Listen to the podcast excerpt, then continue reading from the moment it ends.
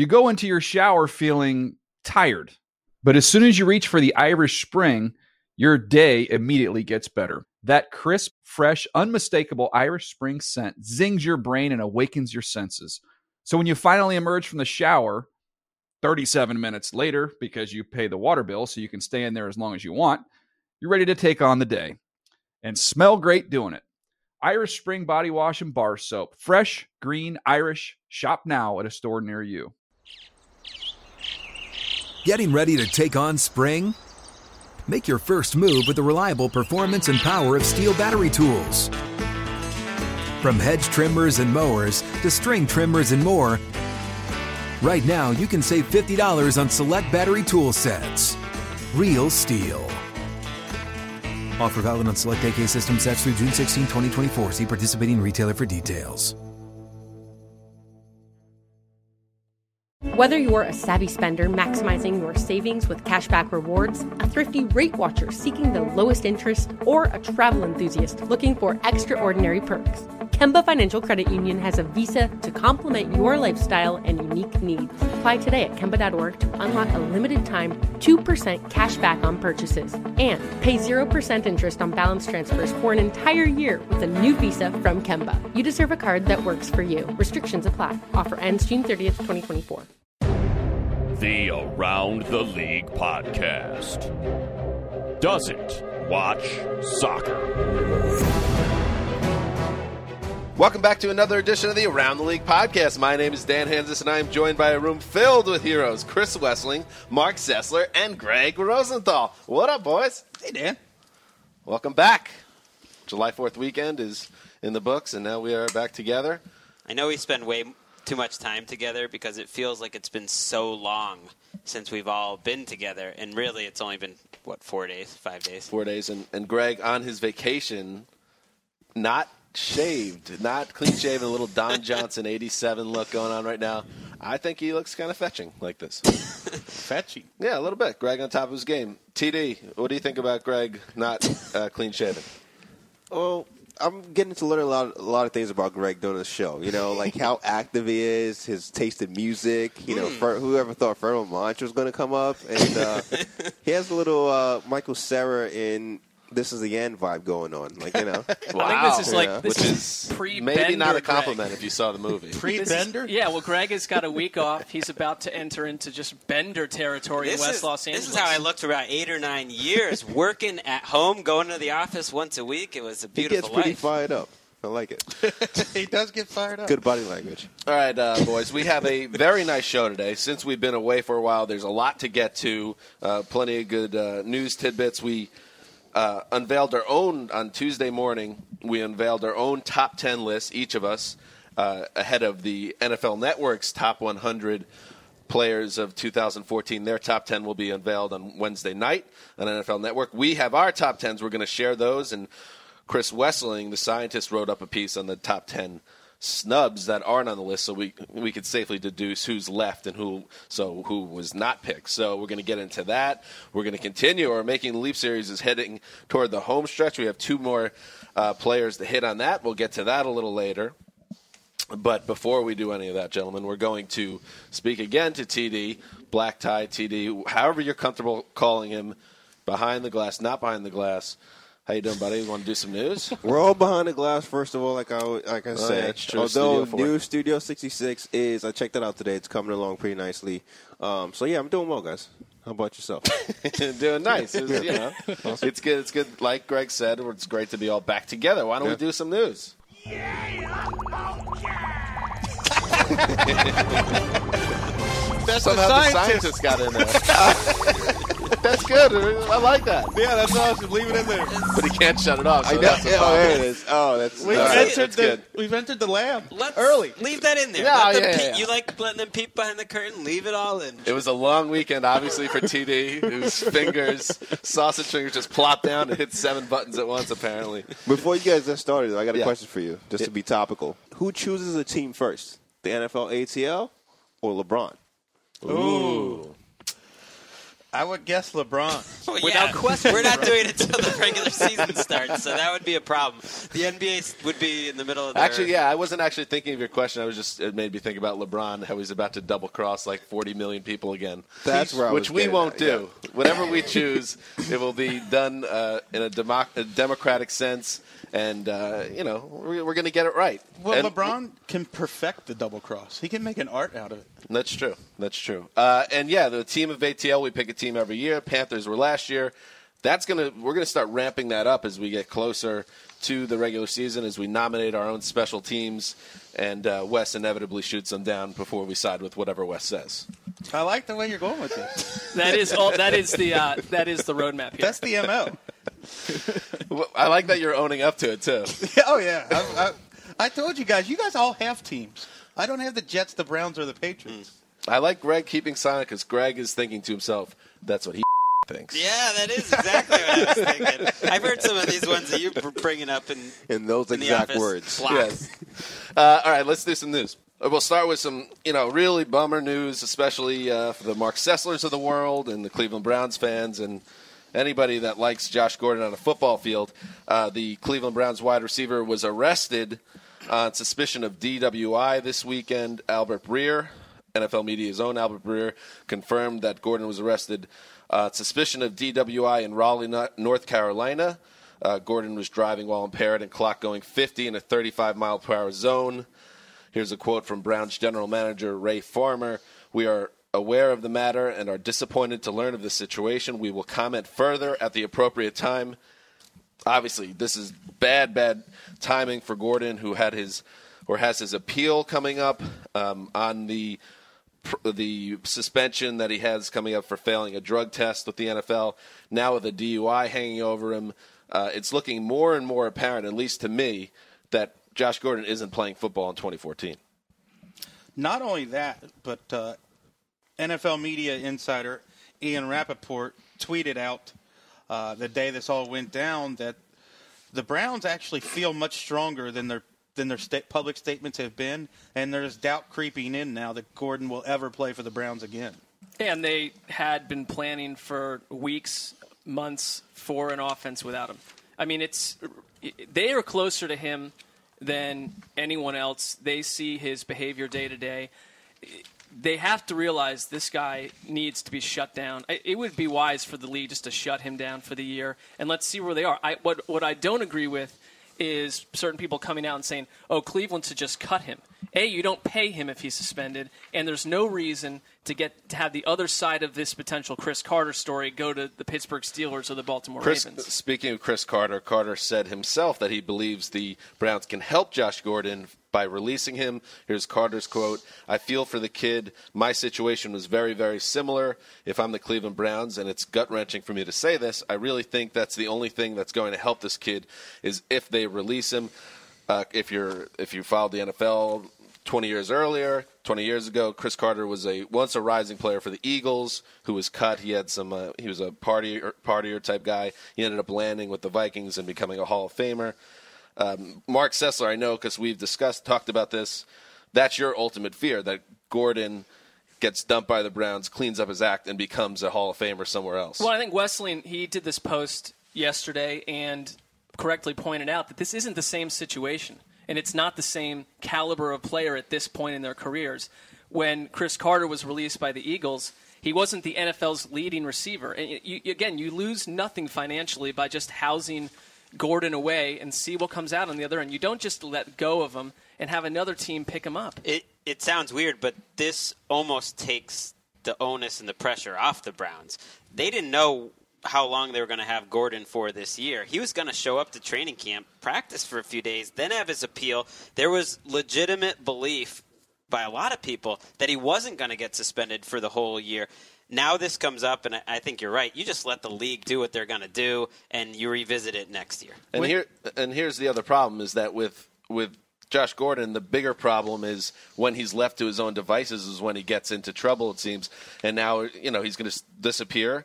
Uh, D'Qwell Jackson, a former teammate, tweeted out after the arrest If you're close to Josh Gordon, please help this kid. It's not about football anymore. It's about picking up the pieces of his life. He's hanging out, hanging out with undesirables. The guy that bonded him out is a sounds like a career criminal. I mean, everything around Gordon seems toxic right now. It's not a good story. That's a good point about the toxicity of the people around him. But if you're the Browns and you see someone like Honey Badger turn his life around, and become a good player and become accountable and does seem to have done a 180. If you're the Browns, I think you kind of owe it to yourself to see if you can help Josh Gordon and, you know, from a football sense, not give up on a guy. Well, plus, it, it's an organizational decision. It's not the coach making a decision. Think of how long a year is if he does sit out this year. At this time a year ago, Michael Lombardi and Joe Banner were picking the players. Rob Chudzinski was the coach. I mean, entire organization can change in a year he, he's someone that's on your team, and you'll worry about it next year when it comes. Two weeks ago, Lane Johnson, the number four overall pick in the 2013 draft, was suspended for four games for uh, PED violation. Uh, last Thursday, this is right after we uh, put out our last podcast, the Dolphins announced that Dion Jordan, the number three overall pick in the 2013 draft, has been suspended without pay for the first four games of the 2014 season for violating the NFL's policy on PEDs. Uh, Jordan uh, famously was getting a lot of hype earlier this spring. Uh, there was a, a line from Armando Salguero, is that how you say Salguero. Salguero, the Miami Herald, who noted at OTAs that Jordan looked as, quote, if he took an air pump to his arms and shoulders, uh, and now he gets a PED pop.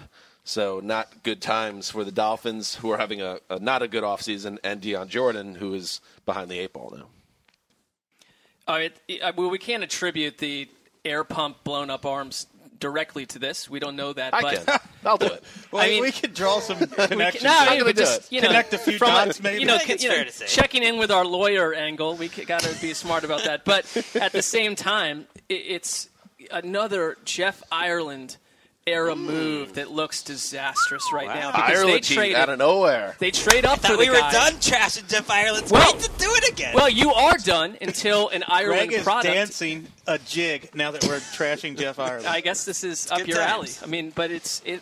What what a mess. A they they went up to get him, and they had still not even figured out how to correctly use him. they they traded up to draft a three-four outside linebacker for a four-three scheme, and now he was bulking up to play defensive end because he wasn't big enough to play that mm. position. He's going to lose weight if he's not on the PEDs. We can assume. So is he back to being a linebacker again, which he doesn't fit in a four-three scheme? I don't know if we and can assume that. that he's going to drop some weight. That well, they Well- they didn't have a position for. It. He wasn't even going to start. That's a top five Right. pick, not starting. Imagine if this was another sport, though. Two top four picks get busted for PEDs, and yet it doesn't really feel like a massive story, does it? There's just something. I don't want to inspire any shadowy league figures to walk into this studio, but isn't it just weird how the NFL is Teflon when it comes to relatively high-profile guys getting PED suspensions? Probably because the NFL, the NFL actually is a watchdog organization who f- who finds out these failed tests and then punishes them. All right, I like Whereas for years, the Major League Baseball was Home just the, the Wild West. You could do whatever you wanted. Hmm.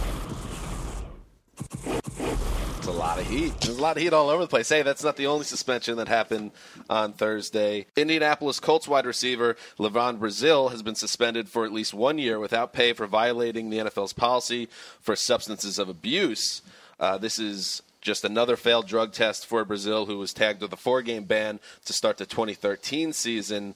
Uh, he didn't seem to have a big role coming up this season for the Colts, but now he's out of play for an entire year, if not more. His career might be over. He made a couple of big plays in the playoffs last year when they needed him with so many injuries. But now that Reggie Wayne's coming back, they draft Donte Moncrief.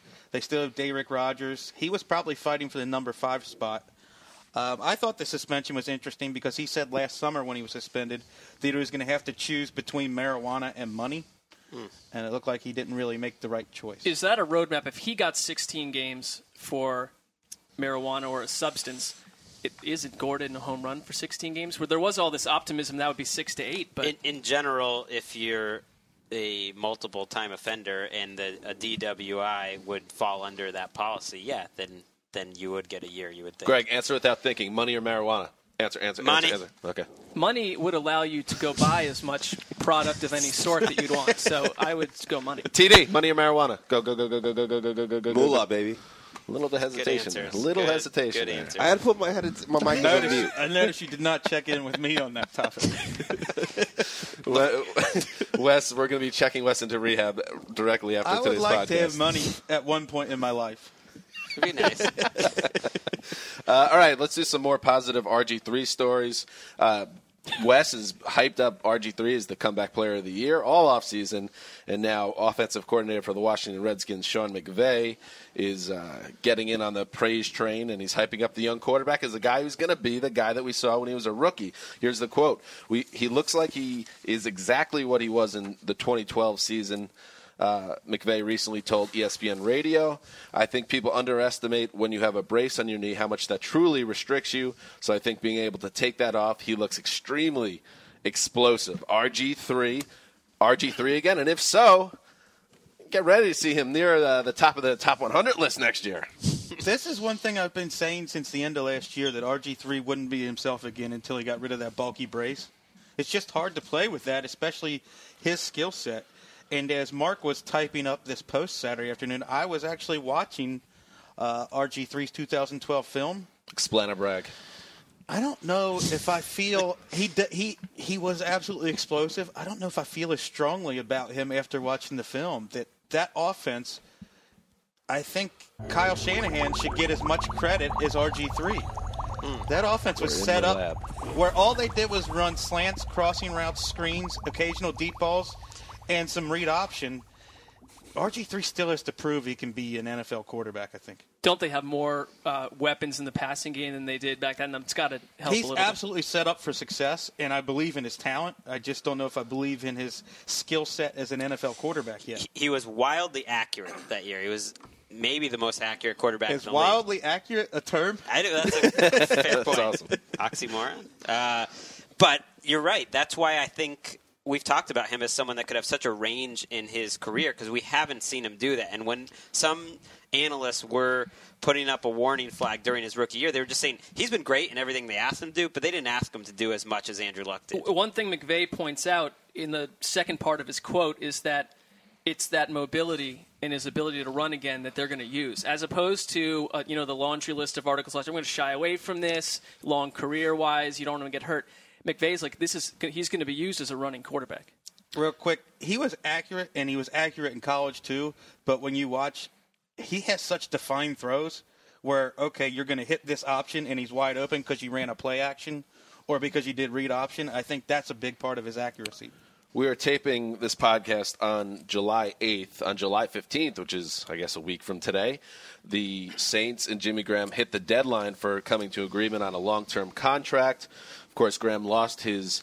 Um, his case to be labeled as a wide receiver in accordance to the franchise tag. Uh, so he's in a tough uh, predicament right now. Retired tight end and future Hall of Famer Tony Gonzalez has some insight on Graham's predicament. Uh, here's his quote I can think of a few terms to describe what's going on in the NFL, like, quote, backward, quote, lack of common sense, and, quote, behind the times. Gonzalez wrote on CBSSports.com. But the one that makes the most sense is discrimination. Salaries should be set based on production and contributions, not positions. I'm kind of exhausted with all this stuff with the tight ends and the money and stuff. But I will say that the big the big story to me, yeah, the big story to me is there's so much bad blood between the Saints and Graham that there is a scenario where Graham is not on the field week one. How likely is this? When uh, f- I Not at think all.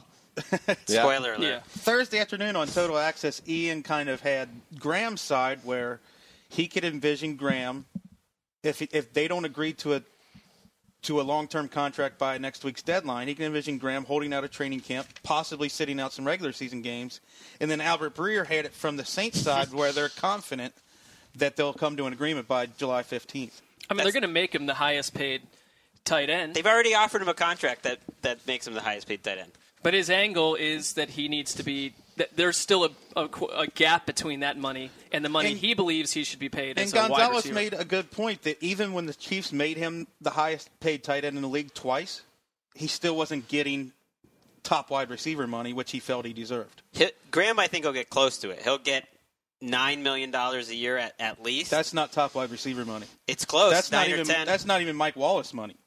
Much less Calvin Johnson, Larry Fitzgerald Is money. it Wallace 15 million? Twelve million. It's fair. It's fair, but I don't. When I hear those two different reports on our air, it sounds like negotiating through the media. Yes. Doesn't And it I, I feel- think the worst case scenario is, I think they will sign a contract in the next week, and if that doesn't happen, I think the worst case scenario is he signs sometime before, you know, ten days before the start of the year. Five years from now, if they're still doing franchise tags somewhat the same way, will there be two tight end designations? I mean, you've got Or- a group of guys that don't fit with a big chunk of the other players that play their position. I would imagine we'd have to wait for the next collective bargaining agreement, which I think would be in 2021. Far down the road, yeah. But would we get rid of positions altogether and just come up with one franchise tag mm. number for all positions? I like that. I like that too. All right, moving on, gentlemen. So the top 100 players of 2014, the NFL Network will unveil the final 10 names on the list. The Around the League team said, you know what? We're going to put out our top 10 and let the people decide which list is better. That was not actually what we discussed. That was not the conceit for doing this. But this is our top 10 list. We all, all five of us, including Kevin Patra, uh, did one. And wh- why don't we go through them now? And I guess the best way to do this is go one list at a time, and uh, I'll uh, I'll do the rundown, and then you know Mark, Wes, Greg, whoever jump in with a question about the list that I just read off. We'll start with the boss because he is the boss. he is the editor of Around the League, Greg Rosenthal. Here's his top list: one through ten. Aaron Rodgers, Peyton Manning, Tom Brady, J.J. Watt, Calvin Johnson at number five. Drew Brees, LeSean McCoy, Adrian Peterson, Robert Quinn, and Philip Rivers. Phil Rivers, he's in. Yeah, that was tough for me. I, I had an easy time actually getting the first eight in order. After that, there was five or six guys that I kept, you know, switching around. Ben Roethlisberger was a strong consideration. Rob Gronkowski was a consideration. But Rivers, to me, just the more I think about it, as he's hitting about age 32, and the offense around him, then the pe- I could see him having a Drew Brees like late career run. And if we're just talking about this season, who I'm the most confident is going to be a top five type of quarterback and, and sneak into the end of this top 10, I think we got to give our boy Philip Rivers some love. Well, you are Maybe not our boy, You are boy. catching some heat already on NFL.com for your decision, and so it's a bold one.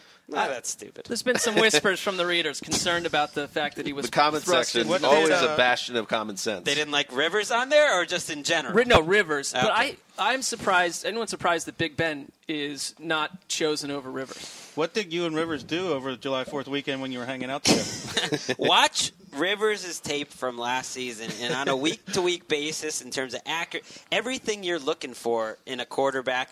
And I, I think he's going to be like a Manning and a Brady, where as his mind is just so far ahead of the rest of the league, he's going to be his best in his 30s. I agree with that. His mind is pretty far ahead of the rest of the league. Do you have any concern whatsoever about how he how often he relied on short passes last year in Ken Whisenhunt's offense, and how will that be different without Wisenhunt? You will team will defenses adjust to these short, quick passes? You never like the idea of changing offensive coordinators, but I do like what I heard when our guy Bucky Brooks was in here last time talking about the up tempo offense, letting Rivers really control it, kind of like a Peyton Manning. That's more pass attempts, more on Rivers' shoulders, more Rivers. And I will uh, one more note on Greg's list. You and you write we we have the write up on NFL.com of all our lists, and you wrote that uh, LeSean McCoy, in your mind, has quote narrowly passed Adrian Peterson as the league's top Wow. running back. That caused Wes to throw up his pen in disgust, and I'm using disgust as the exact word because that's the look in his face right now. Greg, 700 more yards Shady McCoy had than Adrian Peterson last year. I don't think the gap is that large, but that's pretty big. LeSean McCoy is in the very prime of his career. He is a dynamic player on passing downs. Half of the downs in the NFL are passing downs now. And he, you can't compare him to Peterson on passing downs. McCoy has rounded out his game where he's now a good inside runner. He breaks tackles. To me, he is a guy that I think we'll look back on was underrated throughout his career, and he's smack in the middle of his prime. The gap is gaping. Oh, Adrian stop. Peterson and then all other running backs. This in the is NFL. 2014. This isn't 2008 to 2013. This is this Adrian year. Adrian Peterson is Tim Duncan in his prime. You can post him up, run your offense through him. LeSean McCoy is Kevin Garnett. He's going to float on the perimeter, be inconsistent. You can't really run your offense through him. Who touched the ball more? I mean, they, he was just as active as Put Adrian Peterson. Peterson in, in Chip Mark, Kelly's offense, and it this is gets disappointing. all the yards. All of the yards in the NFL go to Adrian Peterson if you put him in Look, Chip Kelly's offense. I have Adrian Peterson, guys. a running back, number eight on the list. He he is uh, what the num my number three ranked non quarterback or number four ranked. I think he is an unbelievable player. Let's- but McCoy We should, a little we should love. just move on. It's gotten a little uncomfortable. I don't like it. I'm, I'm not happy about this one. I'm I'm surprised. All right, let's Adrian Peterson just shreds fools. all right, let's just move on, guys. Can't be contained. Come on, This is scientists it. need to be on the Is- same page. Is he as good as he was a few years ago? Was Is he as good as he was two years ago when he had one of the best seasons of all No. time? Take it to the lab, gentlemen. Probably not. All right, well, shut. Still better than everyone Out of studio four and into the lab. All right, here's my top ten. I and I'll start right at the top because it's probably the most notable thing. I was the only one not to put Aaron Rodgers as the number one player. I have Peyton Manning at one, Aaron Rodgers, Tom Brady, J.J. Watt, Adrian Peterson, Calvin Johnson, Drew Brees, Earl Thomas, Darrelle Revis, and LeSean McCoy at number ten. So you are buying? Well, let's start with with why Manning over Rodgers. I, I just found it impossible coming off a season where Manning, yes, he's getting older, but until he truly plays old, I am not going to drop him. And I think he's mastered the position in a way that we've never seen in the NFL. So as long as he's coming off that season, I am not going to not put him at number one because I think he plays his position better than any other player plays a position in the league, and he plays the most important position. So for me, that makes Do, him one. do- does it factor in for you that Rodgers was hurt and didn't have a chance to? Uh, a little bit, yeah. I mean, up? we talked about this last week. That I my only uh, concerns about Rodgers, you know, marking him as the best player is a the injuries last year, and also that they haven't had much playoff success, which of course the team is a big reason that. But um, they haven't really done anything since that Super Bowl win. Um, so yeah, Rodgers is number two, and by uh, he was a clear cut number two for me. But I think Manning just gets the edge. Do you still own a Darrelle Revis jersey, Jets jersey? I mean, in the top ten in 2014. I uh, yeah, I've been saying it all off season. I've been uh, pounding the table that I think Revis hyper motivated, playing for a great coach uh, in a great spot in New England where they're going to know how to use him and play him the right way. Uh, entering his age 29 season, I think he has another year or, or two of truly elite play where he's going to be all the way back, a full year removed from knee surgery. I think people are sleeping on Revis as being uh, Revis Island Revis. I agree. People are sleeping on Revis. I have no problem with him on your top 10 list. Uh, as far as Manning playing at a really high level, one of the highest levels we've ever seen, almost as high as Aaron Rodgers played three years ago when he set the passer rating record, and his team was 15 and one. Peyton Manning almost played that well last year. Right. Well, yeah. I mean, you're And citing Aaron something Rodgers that is happened still three that years guy. ago. Aaron Rodgers is still that guy, but he's not throwing to Julius Thomas, Maybe. Wes Welker, Decker, and Demaryius Thomas. Sure, his weapons are good, but listen, Aaron Rodgers hasn't been hard up for weapons in his career either. And you so can't don't really, know if that's the way you to can't play it. really knock Rodgers' playoff success when he's been a much better playoff quarterback than Peyton Manning. Ooh, Well, there's some heat. I like your inclusion of Earl Thomas on this list. I don't think anyone else had Earl Thomas mentioned. I thought it. I thought it was telling. You know, when you're talking about that was a historically great defense. Uh, you know, I think he's the guy really that's the glue of that defense, and I thought it was interesting that Seattle took care of him first for a contract. I think this guy is a stud in the prime of his career, and I think uh, playing for the best team in the league and all that, I think he deserved the spot. Any any other quibbles before we move on? No, I like the Earl Thomas. I think he should be ahead of Richard Sherman on most lists. And oh, I went to say I was just because I had Jamaal Charles, I was going to put him at eleven, uh, or I was argu- I was arguing with myself between McCoy and Charles. What was your number eleven? Was uh, Greg? Rob Gronkowski. Gronk. It was hard to leave Gronk off because I think if he's healthy, he's the biggest game changer of any offensive player in the league. That's not a quarterback. Not to get off topic, but I was at a barbecue this weekend, and a good buddy of mine asked me he in his keeper league he could keep Rob Gronkowski in the fourth round or Gio Bernard in the third round. Hmm. What would be your choice? definitely Gronk because in fa- fantasy football is all about having an advantage on everyone else in the league. And when you have Gronk, you have an advantage on everyone else in the league. Let me get this straight. You have friendships outside of this circle. I hate that it came out like this, but sadly, that is the truth. All right, uh, we're moving on now. M- Mark is a little upset, so we're going to bring him up now. We'll go through his list. Uh, Mark's top 10 reads like this Number one, Aaron Rodgers, Peyton Manning, Tom Brady, Drew Brees, Andrew Luck, number five, Ben Roethlisberger, Calvin Johnson, J.J. Watt, Richard Sherman, and Luke Kuechly. Who wants to jump in? Six quarterbacks to start it off. Andrew Luck already ahead of guys like J.J. Watt and Calvin Johnson. well, look, can I? All right, I almost just went ten quarterbacks That's because. I don't like the way that the whole top 100 is constructed, where we feel This a is need. your top 10, though. Forget about how they do it. Well, no, it's your but that's world, the kid. reason I think they've got it wrong is that you have to dot the list with all these different positions. If I were to start a team, th- easily I, would go one of those top ten quarterbacks before anyone else to start my team. But no it's not a, a start the team list. It's who is the best at what they do. I think is, I- is a big part. of I it. take a franchise quarterback's contribution over almost any almost any other player in the league. I find Luck a very interesting, intriguing pick. He could be ahead of the curve because he might become a true superstar this year. But the argument is that you're projecting because his first two seasons he's had amazing moments, but he's, his statistics have been pedestrian for on some level. He isn't quite that guy yet. Where he's, you could say, oh, he's a top five player in the league. You say he is right now. It's about expectations for 2014 season. Isn't that, isn't that what this top 100 list is? That's is? what I take it as. Not in, you're right about the stats, but I don't look at last season's numbers. Andrew Luck is. I have no problem calling him the fifth best quarterback. In Well, football. when we were when we were putting together the making the leap list, I made a failed argument to include Luck because I thought he would make the leap to superstar status. So I agree with you, and I think I kind of like him on this list. That's a just Mark just showing the guts that he has inside. I think he's the flashiest quarterback in the league, and that's going to get him. I mean, like that those throws in the playoffs, like the one The to, Patriots game? to the uh, suspended now LaVon suspended Brazill, LaVon yeah. Brazill's. I mean, he makes two throws every game that no quarterbacks make.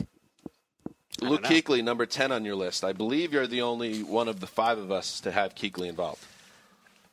Defensive Player of the Year, Luke Kuechly. Yeah, I, I just think I look at impact and the kind of impact certain players have on their teams too. Part of it is scheme; you can't get around that. And I think he's a guy. You take him out of that defense, everything changes for Carolina. They That's wouldn't a- have been a playoff team last year without That's him. I don't fair think. point. I didn't put it in my top 10 because I don't think he's appreciably better than Lavonte David or Patrick Willis or a healthy NaVorro Bowman, much less appreciably better than Thomas Davis. Why do you hate uh, J.J. Watt so much? We all had him in the top five, and you're going to have to explain to J.J., who's a big listener of the podcast. I have met him in person, and he could destroy me in quicker than that UFC fight that Wesley and I watched. Ronda Rousey. Yeah, yes. she You took guys care watch of her. UFC fights? It happened by It sur- was- It wasn't it was going on. It, it was going on in the room, so we were forced to watch. But the it. woman champion took care of the uh, challenger in maybe five and a half seconds. But it was in- impressive. Did you guys ride to the bar on a motorcycle to watch your UFC match? Scooter. No, it, it was it was happenstance that it was on before us. But I will say that Watt, um, it just goes back to everyone got bumped down because I would I, I wish I just done 10, 10 quarterbacks. All right. Anything else with Mark's list? It's a good Last list. chance. Nice, nice job, Mark. All right. And you Fair know, enough. Move yes, on, I have Briskly. friends outside the around the league circle, but you're very special to me. I wish you weren't a liar. All right, Chris Wesseling, the scientist. We'll go through the mailman's list. Number one, Aaron Rodgers, Peyton Manning, Tom Brady, Drew Brees, J.J. Watt at five, Adrian Peterson, Calvin Johnson, Robert Quinn, Jimmy Graham, and number ten, number ten, Andrew Luck. Thoughts, gentlemen? What, uh, me and you are the only two that had Quinn on. What was the thought process with sneaking a pass rush for the Rams on the end of the list? I thought, uh, okay, J.J. Watt's the best defensive player in the league, but I thought Quinn had the best season of any defensive player last year. Uh, he was, I think he had seven forced fumbles in addition to his 19 sacks. He's the fastest. Uh, he's up there, okay, with J- J- uh, Jevon Kearse and Dwight Freeney as the fastest defensive ends I've ever seen. I like the idea that Bucky Brooks was telling us about how Gregg Williams is going to get more one-on-one matchups for Quinn and just that defensive. It seems like to me he's in such a position to have an all-time contract run type of season, and they'll have to pay Robert Quinn a ridiculous sum of money next year. Wes, you have Jimmy Graham on your list. Unless I'm mistaken, you're the only around the league member to put him in the top 10. Was it hard to put him in over Rob Gronkowski? No, because I don't. It, th- a lot of this list is about 2014 expectations, and there's just as, as great as I think Gronkowski is, he has the best age 25 career of any tight end in history. I just don't know what he's going to be coming off reconstructive knee surgery. Um, it was hard. That was between Jamaal Charles and LeSean McCoy were my next two people, and I chose Jimmy Graham and Luck over them. I was going to have Luck in my top 10 regardless, just because Hmm. it's fun. I, I want that I like on that. record that I had All him in my top 10. so But you like Shady McCoy? I, I do like Shady McCoy. Jamaal Charles, I thought, had an even better year than, than McCoy last year. Jamaal Charles not showing up in any of our top 10 lists seems a tad unfair when you look at what he did last year. That's fair. Good Jimmy argument. Graham, though, I think he before his plantar fascia, which nobody in the media will ever talk about for some reason, he tore his plantar fascia in October last It's on the year. blacklist of media coverage was topics. averaging 120 yards per game and was discussed as the leader for the MVP at that point in the season. And then he went down to 50 something yards per game after that. It's easy to forget just how dominant he was early last season. He's had a couple of those little nagging injuries in his career. That wasn't the first. That that because he's a tight end, fair. One thing not a wide receiver. I see uh, no Jason Campbell on this list. Explain. Because I subtract one point for every check down you throw. Puts him in trouble territory. Which makes him at negative 320. I am Wes showing how surprised- the sausage is made. Those top 10 lists. I am surprised you put Manning over Tom Brady. Dan and I were actually talking about this uh, about your list. That's how you know obsessed we are with you. I'm we we could have sworn you would have put I'm Tom stunned. Brady I'm over surprised Manning. too, because I do believe if you put Brady in the Broncos offense, he does the same thing as Manning.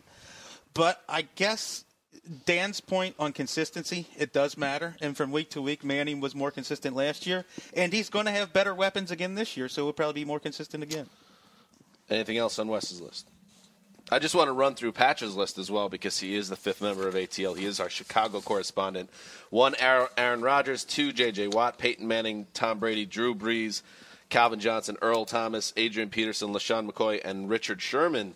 I think 10. I think Sherman, did he get on anybody else's list? Uh, I got on mine. Okay. He was on Mark's. It's funny. Patch's list is almost like if you took a poll of our four lists, Right. it would be this top 10. So Patcher tying it up neatly in a red bow. It's got And that's why J.J. he's Watt number two. The one difference is Watt, Watt, number too. two. That's That's true. high.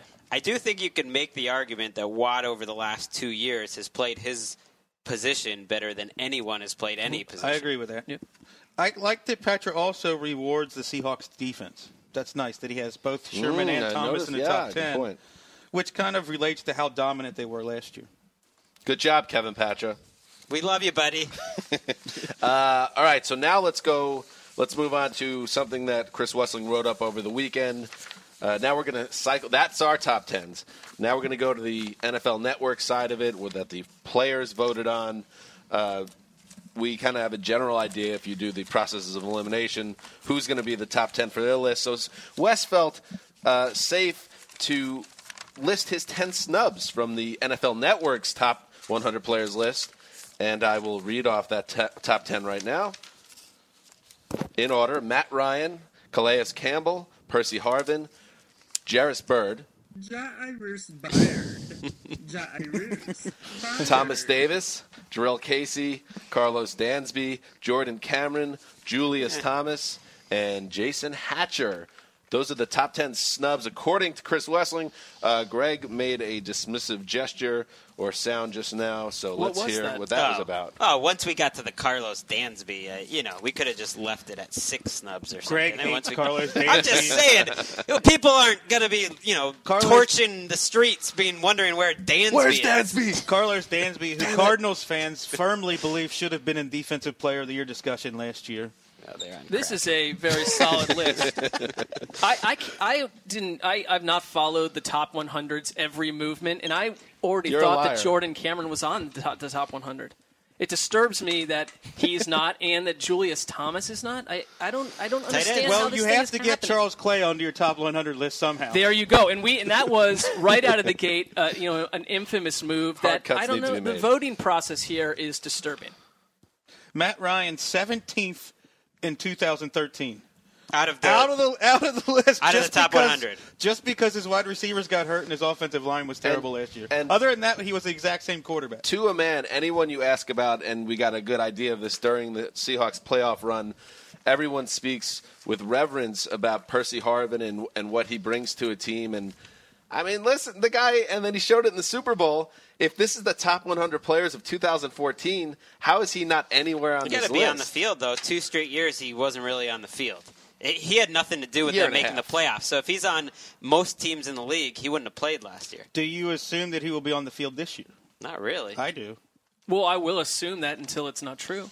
I don't have the uh, NFL. I don't have the NFL injury Thanks, predictor, but I've been looking all, all over for it. Turns out it was behind Greg's couch the whole time. No, time. I look. He is a smaller guy. He's huge. He's he's, He's one of the most rocked he's out built, wide receivers but in he the NFL. plays so aggressively. Yes. he's had a significant problem with injuries in his career. You can't deny this. We knocked Gronk for such same reason. I'd knock guys because I think if I'm not sure how they're going to look going into the season, but Percy Harvin's 100. percent Yeah, that's fair. You It- can't call this list best players of 2014. You cannot do it because if you're not going to Yeah. put Matt Ryan on this list and you're going to put guys like Charles Clay on this thing, And Joe there is Flacco is no- in the top 50. I That's just- the part I don't get. Right. I think a Super Bowl win buys you a lot of stock for a couple seasons after it happens. And if you're Matt Ryan and you don't and you and you get stuck on a team that, that nosedives to four wins, you're Real- you're out. Real quick, a couple of relevant stats on Matt Ryan.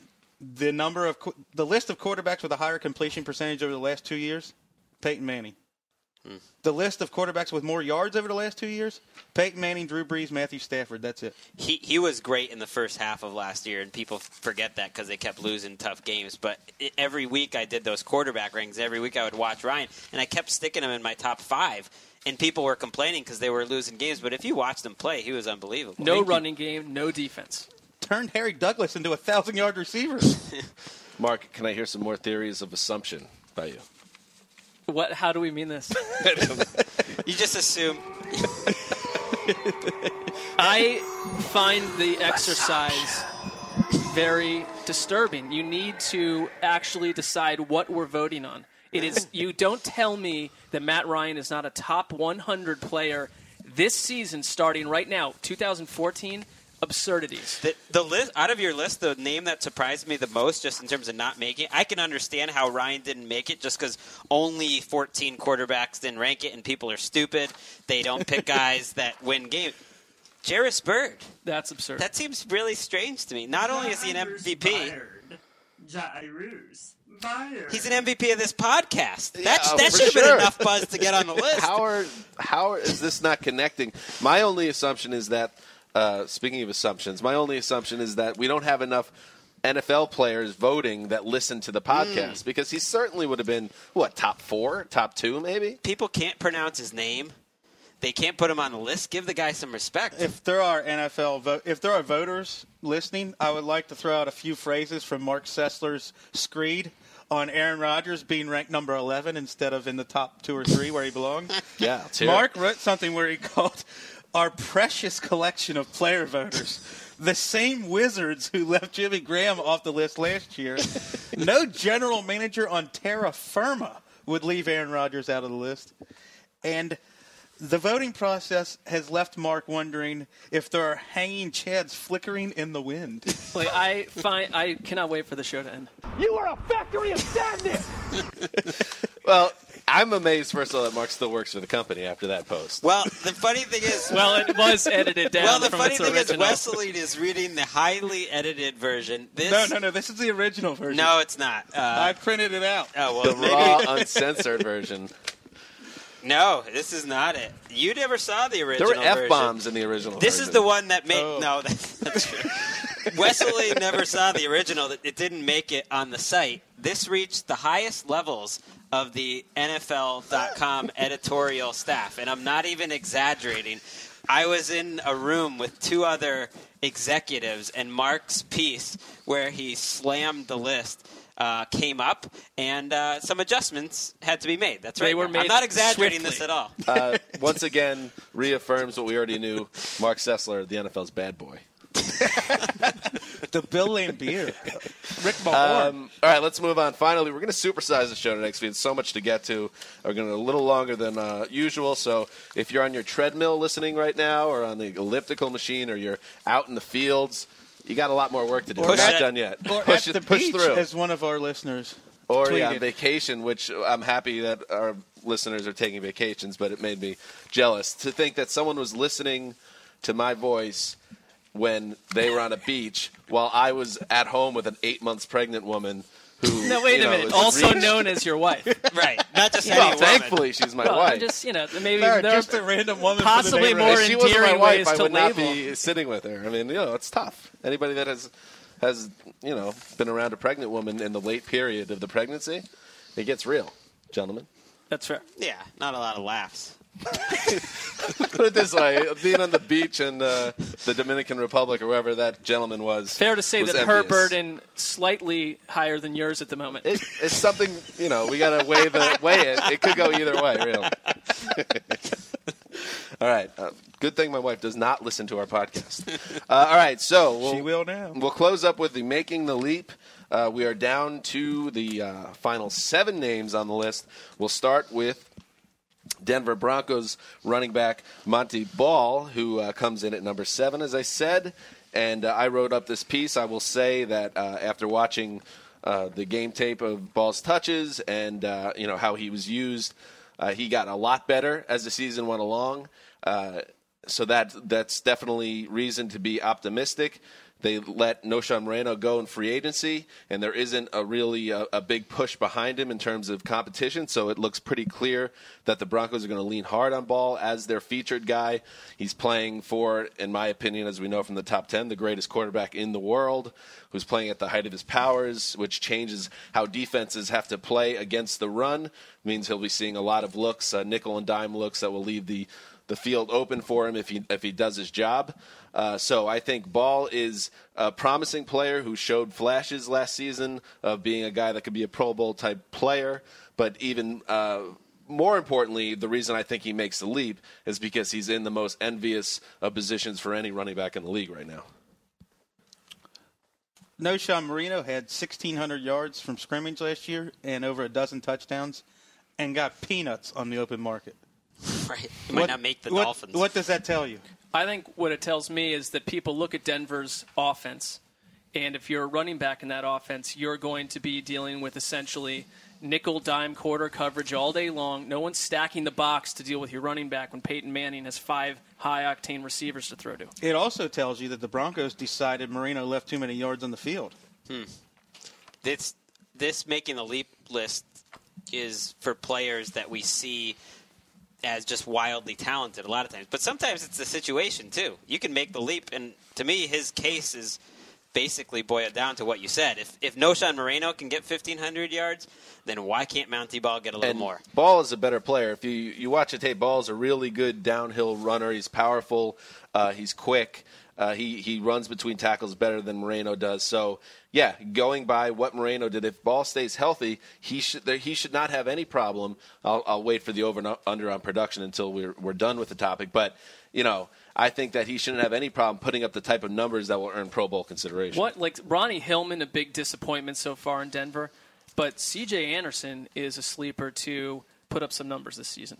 Hmm. That's not a bad late round flyer for fantasy leagues. Ooh, considering the tasty the lack of job security among backs in Denver, and the Broncos haven't told us this publicly, but their offseason moves suggest they want more physicality and power in their offense. Moving Orlando Franklin from right tackle inside to guard, a massive player, and then putting Chris Clark at right tackle, they want to add more power to the running game, which should help Montee Ball. Yeah, the whole line should be better with Ryan Clady back. And uh, yeah, if you want to talk about an obstacle, he did put the ball on the ground three times, lost three fumbles uh, earlier in the season, which led to him uh, hitting the doghouse for a bit. He's, he didn't play in uh, large stretches of uh, week four and five. Seemed to clean that up as the season went along. Uh, let's play over under time, gentlemen. Montee Ball, 300 touches. Ooh. I'd go over. I'm going to go under. I'll go over. 1,300 rushing yards. Under. I'm going to go under. I also will go under. 10 touchdowns. Over. Woo. I go over, Broncos too. offense. That's a top 10 fantasy pick if you're playing offense. along at home. And finally, 50 catches. Under. Under. Yeah, under. One thing, real quick, on fumbling. I have a question for you guys. Do you attribute all the fumbling issues from Broncos backs, Hillman, Moreno? Two years ago, McGahee fumbled six or seven times. To being tasked with so many responsibilities in Peyton Manning's offense? Maybe they can't quite get into a groove. It's a good argument. I mean, you got too much on your plate. Hmm. That should be the number one priority, theory. though. Especially for, any for, back. young running backs like It's Hillman and. Ball. It seemed like they're extra nervous. Well, they're because thinking. right. Well, they're if you- thinking instead of. And if you playing. watch early in the, he had a terrible first half of the season. Uh, Ball did, and he couldn't catch. I mean, he had stone hands. This is a guy who they, uh, to the Broncos' credit, they kept going to him because I think they believed what they were seeing on the practice field. But early on in the season, the thing the ball would bounce off his hands. He'd be shaking his head, uh, and he was dealing with some confidence issues early. It has to be somewhat intimidating to walk into that offense. Yeah, I agree. Number five on our list. We'll get to number six on Thursday. Don't question our methods. Just you know, believe in the approach, and we're going to get to number We might six. just skip him. No, we might even skip him. Listen, you don't know. We might never even know who number six is. We won't tell you unless he comes up. Here we go. Number five. On, and, and actually, no. Look it up. NFL.com slash making the leap. Oh, yeah. We got the whole list there. Whole list there. Everybody on our list here. Put a lot of work in these. A lot of work. Number five on the list is Patriots linebacker Jamie Collins. Gregg Rosenthal wrote up the piece, and uh, he believes that Collins is a man that showed plenty of promise and now will make the leap and become a big time pass rusher in the Patriots defense. Tell us why. Well, you know, Bill Belichick in the 80s essentially defined what people were looking for in 3 4 linebackers. Like the, the linebackers he had with the Giants, that kind of became the prototypes. And the, these are the, you know, you want the Carl Banks in the middle, you want these guys in the outside. And to me, Jamie Collins has a chance to be almost that new sort of prototype. It's not a 3 4 or a 4 3. He's not really an outside linebacker an inside linebacker. You can play him in both. He's a 250 pound, 6'4 guy who can play slot cornerback when you ask him, who played safety in college. He can rush the passer well when you ask him to, but a lot of times he's just backing up in coverage and he's guarding tight ends. He had T.Y. Hilton and LaVon Brazill sometimes one on one in coverage in the playoffs. Not necessarily what you're always looking for, but did a really nice job in coverage and can do a little bit of everything. And he gives Belichick a chance to be more creative. And to me, Collins is a perfect player for this era of football where you want guys at that outside linebacker position to do a little bit of everything. I like, by the way, that you, this is Collins, who didn't see much work until week 14. This is truly, Greg, going out on a, on, a, on a, a long branch and making the leap on a man that maybe you didn't have a lot to go off. You think that he's just going to, the game is going to come to him. He's going to process it. He's going to be a major figure this season. Yeah, he barely played until week 14, uh, and he really played about half the snaps for a few games after that. Then Brandon Spikes got hurt, and he played every snap in the playoffs. And his performance against the Colts, that's the reason he's on this list. I think it was one of the most versatile, best performances by any defensive player in the entire league last year, not just rookies. I mean, he's covering guys. He's he hit Andrew Luck four times. He had a great interception in the game. Uh, he is very aggressive in run support, which I think was the knock on him coming into the NFL because he's a 250 pound guy who used to play safety, but he was very good at that uh, when given the chance. And just everything adds up to a three down player, whereas the other Patriots linebackers aren't necessarily three down guys. And I think he'll be on the field every down and have a chance to make a lot of plays. You were high on Brandon Spikes, and it wasn't until Spikes got injured that Collins got his chance. And then I thought they actually that was a better move for the defense. Yeah. Maybe it took him a while to get up to speed. That was when you read the articles, reading between the lines. Yeah, look, it's a tough defense to pick up on. He wasn't quite ready for it.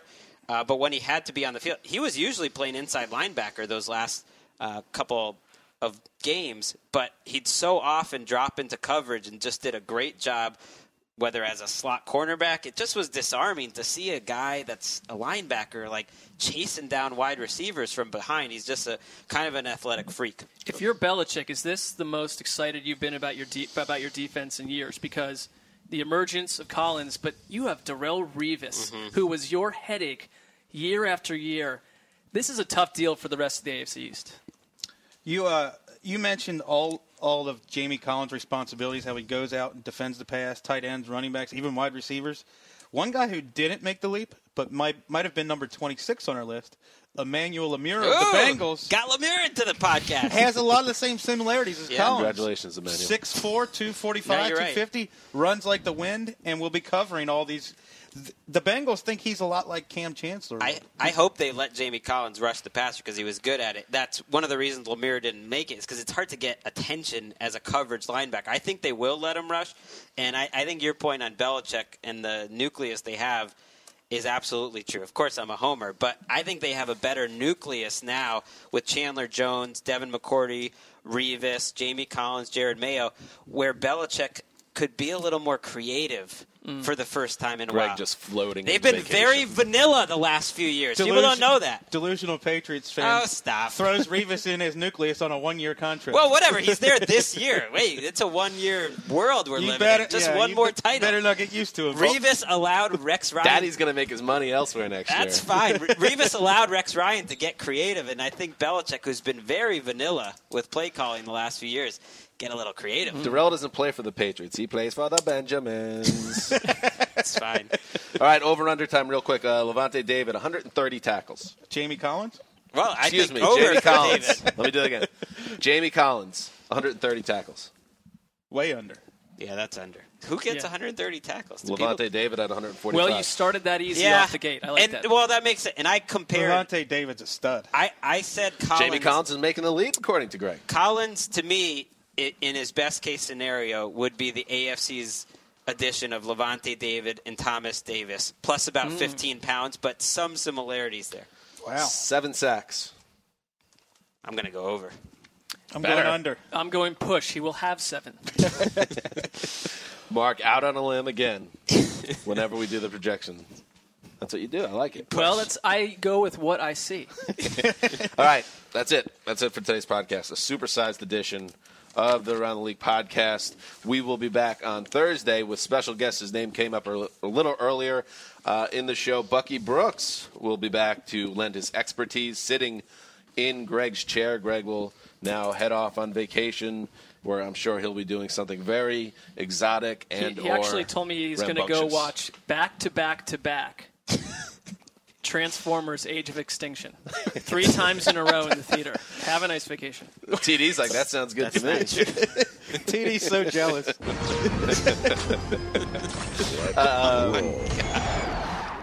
I can't believe Transformers made it back into the podcast. Second week in a row. My work is Fist done, pump. guys. TD. All right, uh, yeah, that's it. Until Thursday, this is Dan Hanzus signing off for the Sizzler, the Boss, the Mailman, and TD. Until Thursday.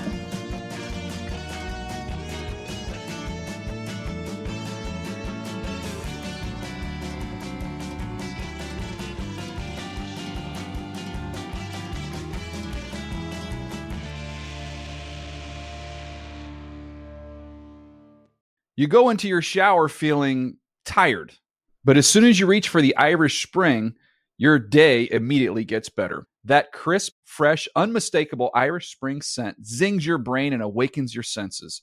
So when you finally emerge from the shower, 37 minutes later, because you pay the water bill so you can stay in there as long as you want, you're ready to take on the day and smell great doing it. Irish Spring Body Wash and Bar Soap. Fresh, green, Irish. Shop now at a store near you. Whether you're a savvy spender maximizing your savings with cashback rewards, a thrifty rate watcher seeking the lowest interest, or a travel enthusiast looking for extraordinary perks, Kemba Financial Credit Union has a visa to complement your lifestyle and unique needs. Apply today at Kemba.org to unlock a limited time 2% cash back on purchases and pay 0% interest on balance transfers for an entire year with a new visa from Kemba. You deserve a card that works for you. Restrictions apply. Offer ends June 30th, 2024. I'm late.